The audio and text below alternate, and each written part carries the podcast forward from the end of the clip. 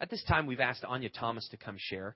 She's going to be sharing just what God's done in her heart uh, on the subject of giving back, uh, which relates to what Randy's going to be talking about in today's message. Hi, my name is Anya Thomas, and I work with a collegiate ministry called Christian Challenge at USC.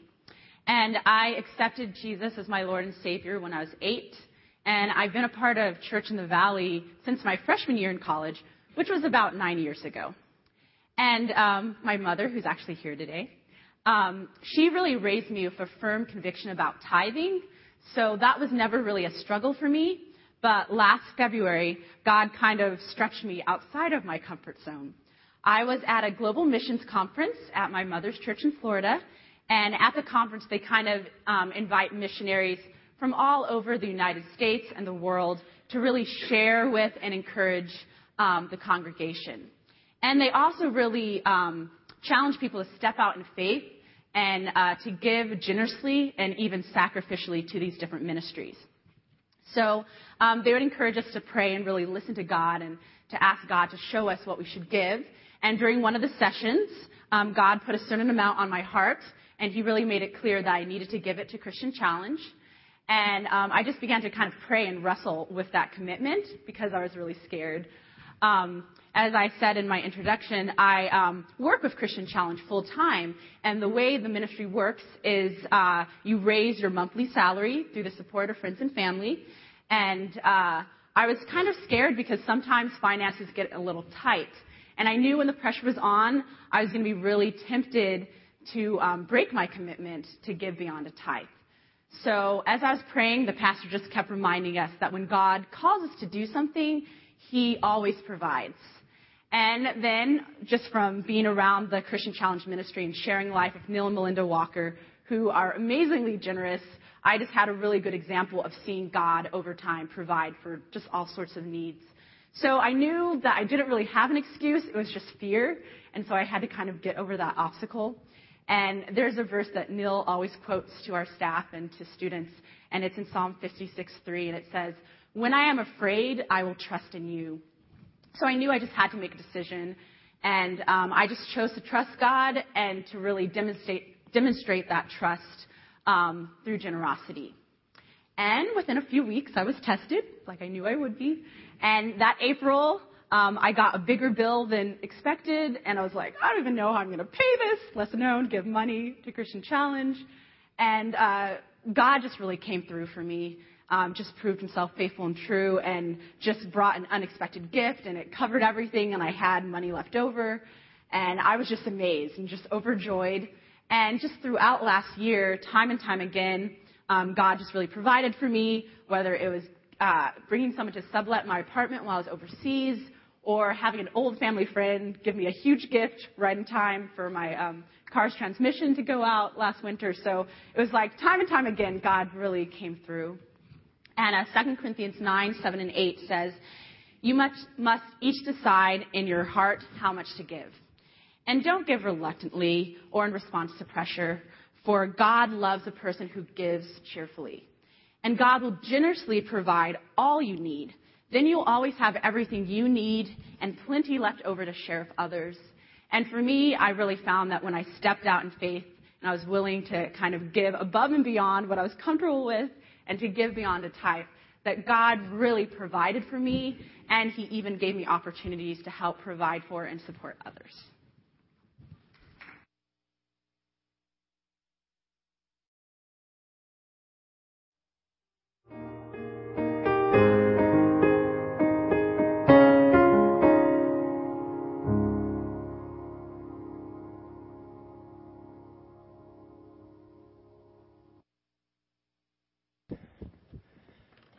Morning. Glad you're here. We've been digging into uh, these last couple weeks God's principles for uh, financial management. There, there are principles that operate in the financial arena. They're a part of reality, and they they can't be changed. You you either have to live in light of them or or not. Um, when I was a a young boy, I was a spoiled young boy. I was like a a black, selfish hole that couldn't get enough. And you know, when you feed selfishness, what happens? It keeps saying, feed me, feed me more. I want more. And, um, I, I had an older sister who was 12 years older than I and an older brother who were 15 years older than I. And so beyond my parents, my sister spoiled me. My brother watched over me and made sure I was taken care of as well. Um, and so when, whenever I wanted a toy and my parents said no, I, first of all, I couldn't understand that. It didn't happen very often. Um, but secondly, they sometimes they would say, "Well, we just don't we just don't have the money for that. Are you crazy?" You know, I asked for a mini bike one time, and I thought, "Why why can't I get a mini bike? You know, I like I want that." Well, we just don't have the money right now for a mini bike, and I was like, "Well, we'll just write a check." You know, why don't you? You got checks. You got to, you know, write the check. And we get the mini bike. You see, my parents were mature enough to know that the blank check is tied to reality. It's tied to what you have in your account. And so you can't just write a check on something that won't, won't go through. I just wanted my way. I didn't really care what reality was. Uh, but you'll find as you grow and as you mature, you understand reality uh, more clearly. And the Lord clues us in. As you get into Scripture, He clues us into principles that, like I said, we either understand or they create real problems. Last week, we looked at some of those. We looked at the fact that debt is dangerous. It's a trap that the Bible strongly discourages. Common wisdom is there are some okay things to get in debt over, like uh, wise business debt or home mortgage or education. But uh, we the personal consumer credit, credit card debt, that's very, very dangerous. It it enslaves us and it limits our freedom to love. It presumes on our future. God wants to help us stay clear of the debt trap. So what He does is He gives us some, He, he helps us get our heart in the right place. He helps to meet the deepest needs of our heart. And He helps us to get it in the right place. He, he wants us to be rich toward Him. We looked at a story that Jesus told to remind us to, to live for what really matters. Don't live for the stuff that's going to go away. It, it gets old and rusts and deteriorates and unravels. Uh, but live for the things that really matter. And if you understand God, you understand how He loves you and I just for who we are. He accepts us just for who we are. And that really um, changes the way we can look at ourselves. If we look at ourselves the way that, that God does, we, we can experience uh, a freedom in our in the area of self-image that we don't any other way. We can anchor our image in Him and find real joy in that, and be rich toward Him to where we're trusting Him to meet our needs, not stuff we can buy, not not things, not stuff that doesn't give anything back except maintenance and and worries. Um, so we're to be rich toward Him. We're to enjoy what we have and be content. This is a choice. More money isn't the answer. More money is not going to make you content. You've just got to decide to be content. More money is going to make you want more money. And then we looked at how to follow God's plan for your finances in a very broad way. As we follow God's plan, as we do life the way that He wants, He's promised to meet our needs. Seek first His kingdom and His righteousness, and all these things, all your needs will be met in Him. That's the premise. We follow God, we follow His plan and He meets our needs. Today we're going to talk about giving. It's a part of God's plan for finances. I mentioned it last week. And we're going to try to get an understanding of what God says about, about giving. I, I don't know about you, but when I'm at the grocery store and I'm going through the check stand and I see either the shamrocks or little things plastered all over the cashier, I know it's coming. I start to cringe because I know I'm going to be asked to give a dollar. And, you know, a dollar, is a dollar a big deal? No, it's not a big deal. But I don't like to be put on the spot. I just don't, so I start cringing. And I've decided actually, as an application of this message, that I'm gonna, I'm gonna deal with that. I am gonna once and for all decide how I'm gonna handle it. Either I'm gonna give the buck or I'm not, but I'm gonna be happy about whatever I do. but anyway, I have this cringe factor, you know, if I'm unprepared, I'm surprised. Oh no, they're gonna ask me for money. And, and you may have the same, the same feeling when, when the offering plate comes by. You may have the cringe factor. Oh no, here it comes. Oh, I hate this part of the service.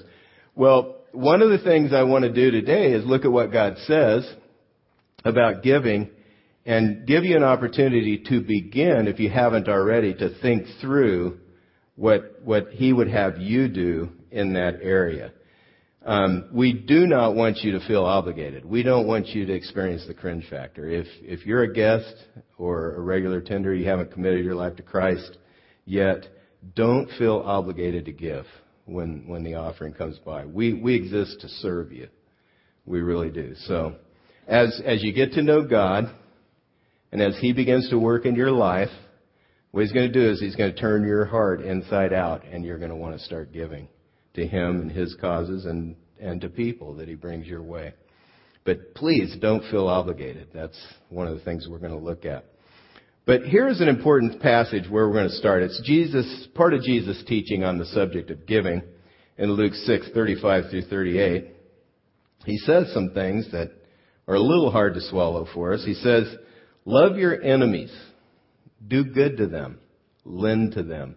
In the scripture, uh, the picture is if you have the blessing of God, you're lending to others. You're not, you're not having others lend to you. That's, that's one of the, the pictures. So he says, lend to the, lend to your enemies and don't be concerned about the fact that they won't repay. Wow. then your reward from heaven will be very great and you will truly be acting as sons of God. For he is kind to the unthankful and to those who are very wicked. Now that's the truth about God. You ever you ever hang around some kids, some some little ones, and you think, how can their parents love them? I don't get it. Look at them; they're just doting all over the kids, and they're brats. Okay, I was that kid. but you know, that, that's the way it is. They're the parents. They love these kids. When you're handed, when your baby is born and you look at that child, man alive, your heart just goes, goes out to that child. You just, there's a connection that you don't have. That's the way God feels about every person He has made that lives on the face of the earth. Even the unthankful and the very wicked. God loves people. He, he longs for people to get into a relationship with Him. And so, He has given a tremendous amount. He has paid a heavy price for the people that He made so that they can come to know Him. So that they can have a relationship with Him. So we have people going out all over the world to serve and to share. Because God leads people to do this. He, he turns your heart inside out to be a giver. This is how God is with us. Forget about the unthankful and the very wicked. I'm unthankful and I'm wicked at times. But God has, He has been patient with me. And even in my rebellion, even when I was walking away from Him, every one of us has, He has, He has made a way for us to come back into a relationship with Him. So what Jesus is saying here, you're really acting like a son or daughter of the living God when you love your enemies and you give to them. Then he says, try to show as much compassion as your Father does. Jesus is talking here about a core characteristic of his, of his followers. They imitate God. They imitate the living God who is very gracious and very giving. He is a gracious, giving, and kind God. Read Ephesians 2, 4 through 7 sometimes. Sometime. Um, wow. It talks about the incomparable riches of the grace of God that are expressed in His kindness to us in Jesus Christ. He, he is a gracious and giving God. And then Jesus goes on to point out a law that is woven into the fabric of life. You cannot take the threads out because life begins to unravel. You don't get around this law. It's built in. He says, never criticize or condemn, or it will all come back on you. Go easy on others. Then they will do the same for you. For if you give, you will get. Your gift will return to you in full and overflowing measure, pressed, pressed down, shaken together to make room for more and running over. Whatever measure you use to give, large or small, will be used to measure what is given back to you. When you're dividing up your financial pie, you just give a sliver to God and others, or do you give a quarter cut? You know, is it just a sliver? You know, when you're when you're trying to be good, I want some pie, but I'll just have a sliver. Is that what you're giving out? Is that are you stingy with with things? Then that's what you tend to give back. You you you give generous portions to God and to others, and generous portions come back to you. I've seen this law at work in the lives of many many people who give and give and give, and God blesses in return. The Bible goes on to show that there is some real value in giving. Uh, if you're like me and you're going to do something, you need to know why. What, what's, what's in this? Why should I do this? Um, God didn't have to. He could have just said, I told you to, that's why. Uh, because I said so. That would have been alright too. But He gives us some reasons. He gives us some, He shows us the value. First of all, it keeps things in perspective. Uh, Psalm 24:1 says, "The earth is the Lord's and everything in it, the world and all its people belong to him." God wants giving to flow out of an understanding of our rightful place before him. of his rightful place in our lives, that everyone who acknowledges his ownership over their life give freely as he directs. That's that's what we do. As the Lord leads us, we give.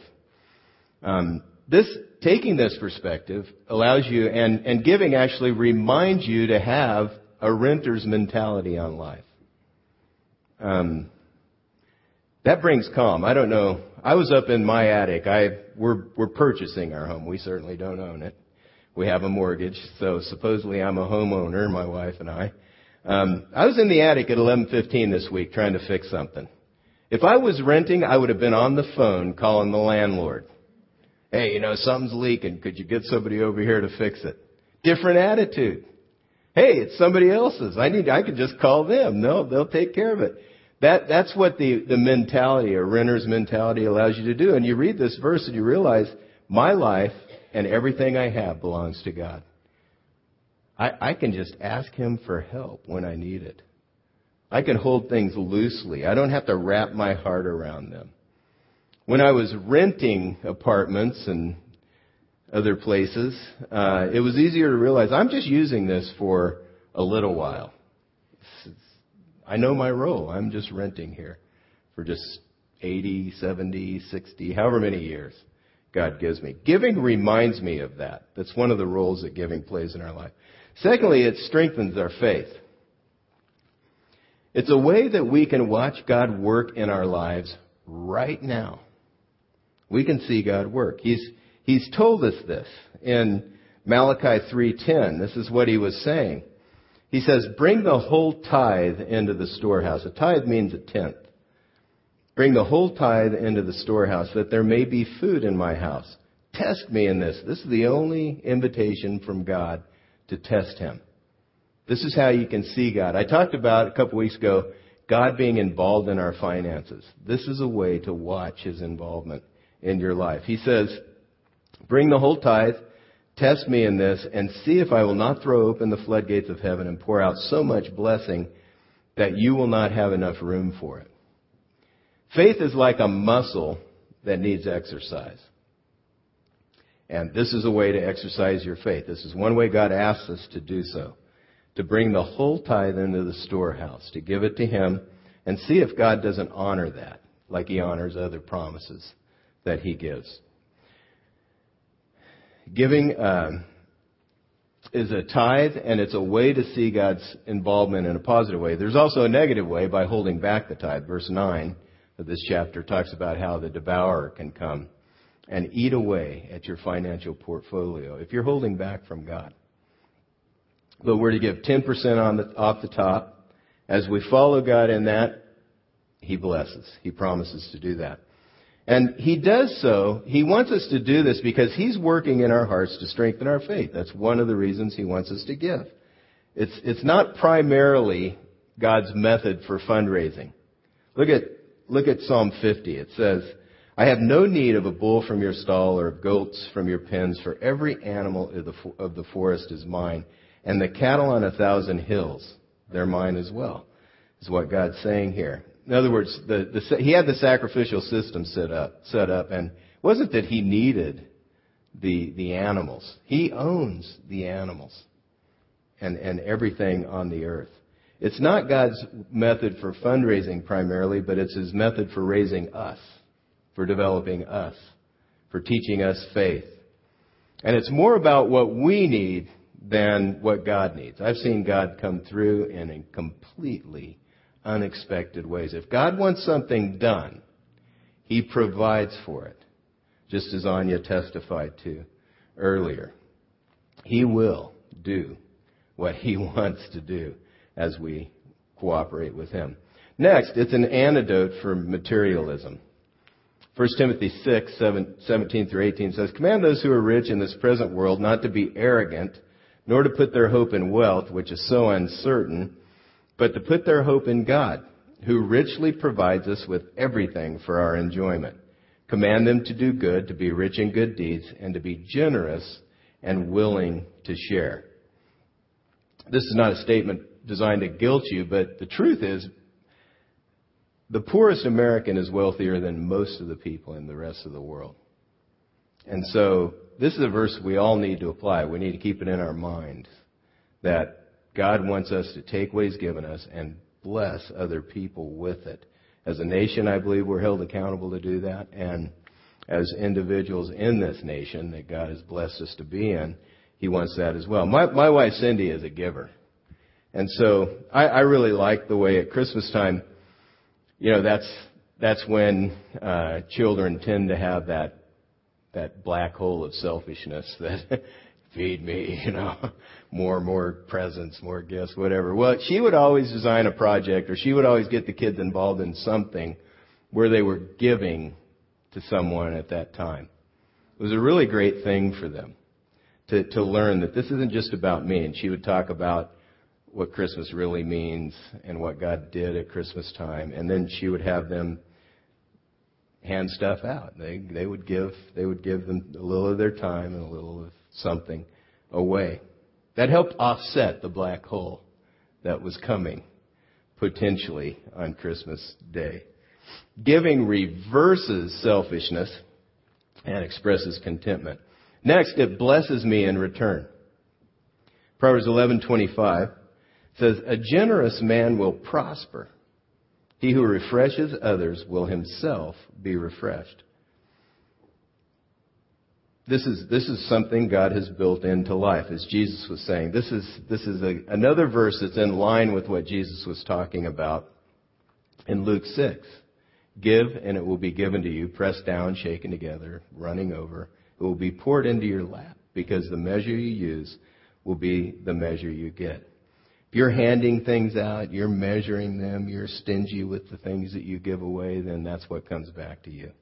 It's the law of sowing and reaping. If you sow sparingly, you reap sparingly. Another passage that talks about is Galatians 6, 9, and 10. You can look at that later. But this is what God does. You take one kernel of corn, you plant it in the ground, and it grows a stalk that has thousands of kernel, kernels on it that can grow thousands of stalks. And that's what God does in life. As you plant seeds, then He grows the crop over time that brings honor to Him and blessing to you. I love Mr. Holland's Opus, that movie. I don't know if you saw it, but it's a story about a teacher who has a dream of uh, hitting the big time, and he's writing this this opus, which I believe is some kind of symphony. Um, I'm in trouble because I'm off the cuff here. And I'm not musical, so normally I would look up what I was talking about. But an opus is a, a musical piece or number or symphony or something. oh, sorry. Um, but anyway, what goes on is, in this movie, Mr. Holland ends up getting married, having a child, and he, he continually has to say no to himself to his own dream of having this opus played by a symphony. And at, at the end of the movie, he, he's teaching, he's helping students, he's pouring into them, he's, he's continually saying no to his own dream. At the end of the movie, all the students come back. Look, I'm tearing up. this is ridiculous. oh my goodness. Anyway, all the students come back and, and that really is his opus.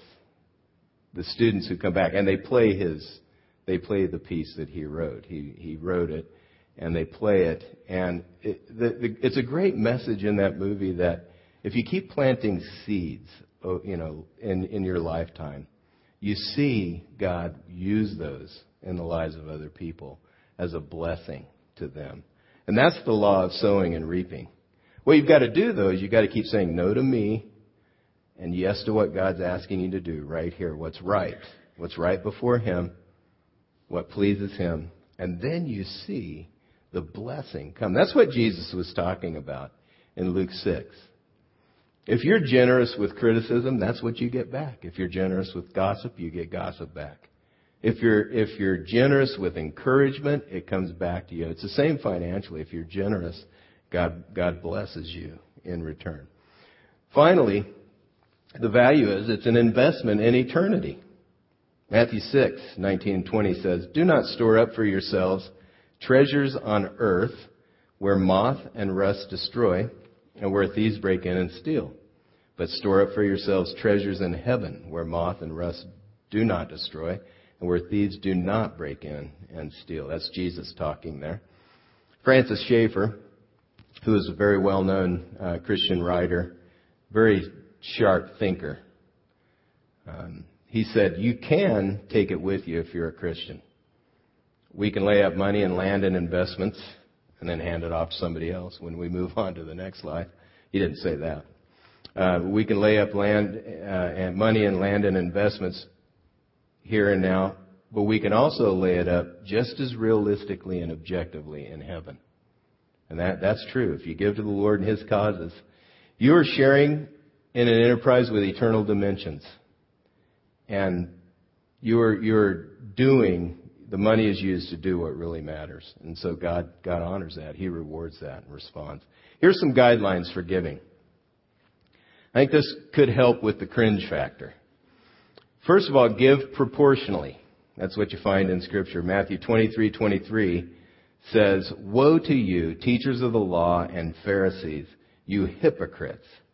You give a tenth of your spices, mint, dill, and cumin." Um, they would go to their cupboards and they would pour out their spices and they would slice off 10%. That's what they were doing. They were, they were really into making sure they gave a tenth of everything. But you have neglected the more important matters of the law justice, mercy, and faithfulness. You should have practiced the latter without neglecting the former. Sometimes you hear that tithing or giving 10% is just part of the Old Testament, not a part of the New, but Jesus validated it here.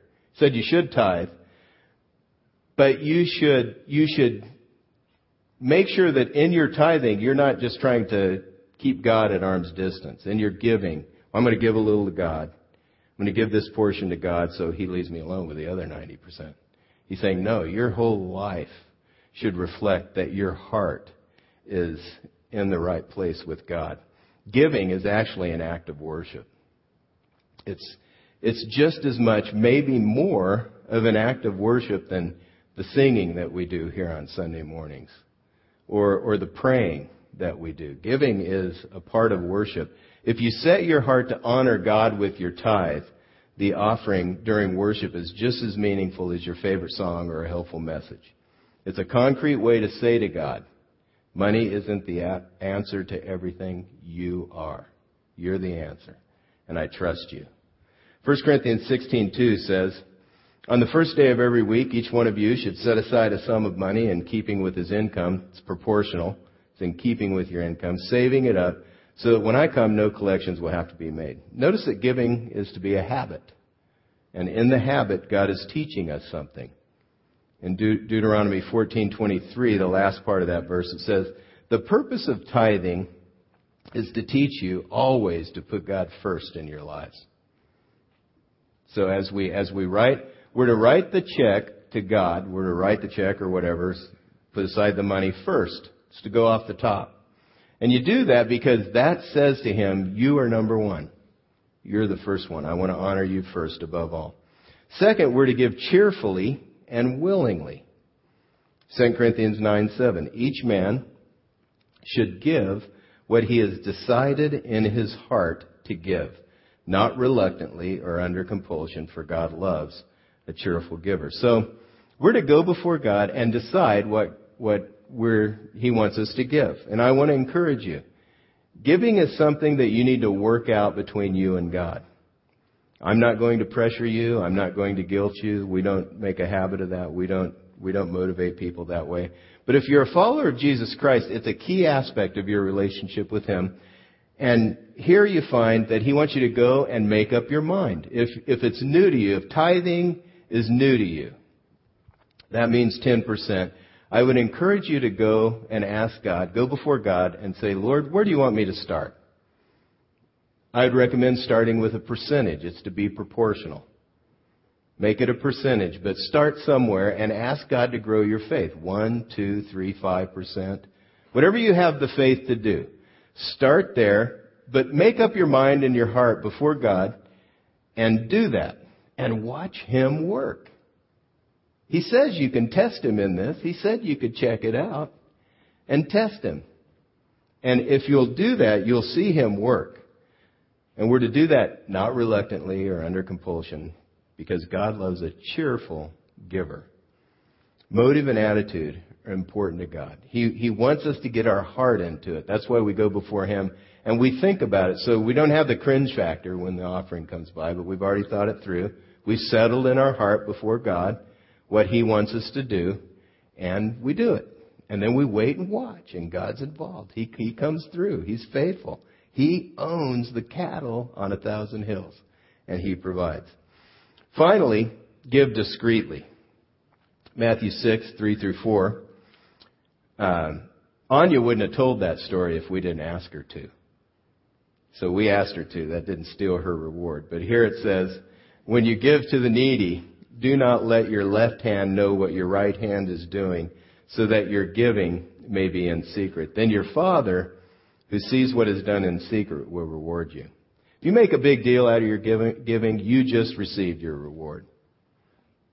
You got it all right there.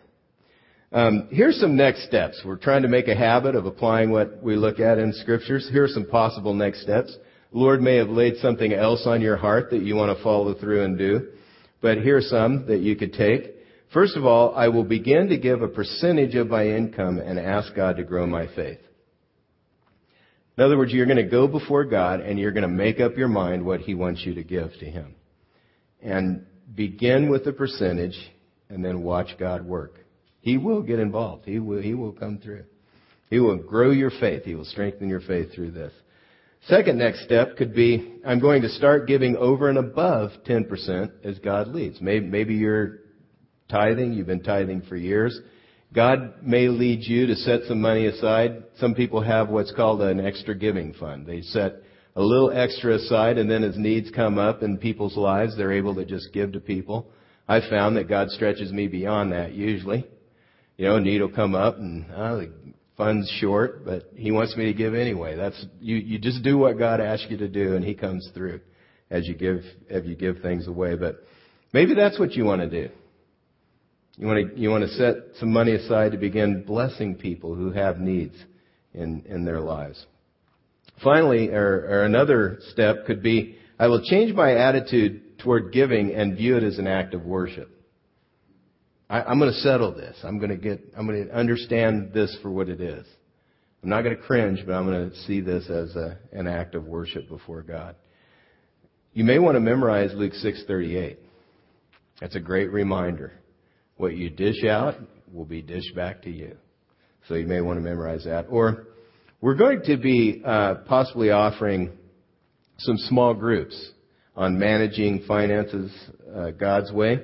If you are interested in being in one of those groups, that could be a step. We're trying to provide ways that will really help you follow through. That the seminar and these groups will provide some very practical tools uh, in the groups, we're not going to ask you to say or divulge anything that you wouldn't want to share with a group of people, but only just to talk about the principles and to figure out how to get them into your life as well. If you're interested in being a group of people who would provide encouragement, uh, the ability to discuss the Bible for application's sake, and then to, to provide a light amount of accountability, uh, let us know.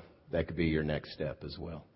Let's go to the Lord in prayer. Father, we thank you for the truth we find in your word that sets us free. And God, uh, as we take these steps on this road toward financial freedom, we know that our heart has to be in the right place. So God, I, I ask that you'd help us to set our heart on you